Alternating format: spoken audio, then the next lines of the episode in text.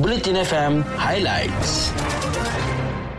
Berita terkini di Bulletin FM. Sumber daripada Harian Metro, Berita Harian, Free Malaysia Today, Utusan Malaysia dan Kosmo. Malaysia berada di kedudukan ke-13 daripada 122 negara atau wilayah dalam Indeks Pemulihan COVID-19 Nikkei yang mengukur tahap pemulihan sebuah negara daripada pandemik COVID-19.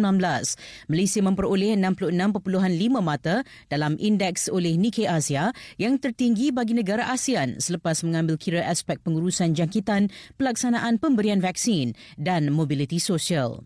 Seterusnya, seramai 39 rakyat Malaysia terkandas di London selepas didapati positif COVID-19 menjelang penerbangan pulang mereka ke tanah air. Angka itu diperoleh daripada Pejabat Pesuruhjaya Tinggi Malaysia di London sehingga 5 Januari lalu selepas menerima 27 maklumat daripada rakyat Malaysia di bandaraya berkenaan mewakili mangsa terbabit. Daripada 27 maklumat itu, hanya satu membabitkan kemasukan ke hospital untuk rawatan lanjut manakala yang lain tidak dapat pulang kerana belum menerima CJ ganjil pulih bagi membolehkan mereka menaiki penerbangan.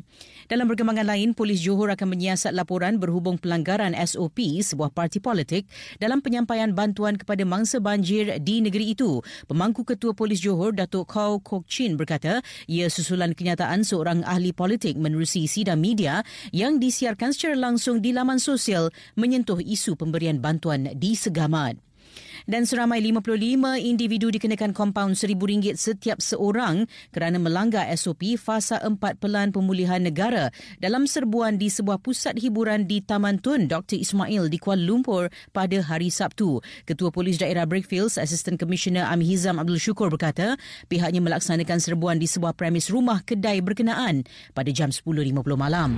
Berita Sukan di Bulletin FM. Selepas berehat panjang akibat kanser, Brandon Gunn kini kembali menyertai pasukan Selangor bagi mengharungi saingan Liga Malaysia musim ini. General tengah berusia 33 tahun itu disahkan menghidap kanser testis dan menjalani pembedahan pada Jun tahun lalu yang menyaksikan dia terlepas aksi bersama Selangor dan Harimau Malaya.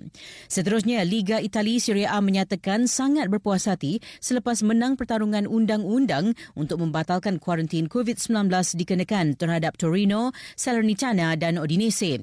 Pihak berkuasa kesihatan di Itali mengharamkan pemain skuad itu daripada bermain selepas penularan COVID-19 menyebabkan Liga Serie A membuat rayuan. Bagaimanapun, kuarantin disahkan buat Bologna yang dijadual bertemu Cagliari di laman sendiri di gelanggang dengan hanya segelintir pemain sudah menerima dos ketiga mereka. Sekian berita terkini. Imbas QR code di bulletinfm.audio untuk memuat turun aplikasi Audio Plus. Dengar Bulletin FM secara live juga podcast, boleh tonton video dan macam-macam lagi. Ikuti berita-berita terkini di Bulletin FM.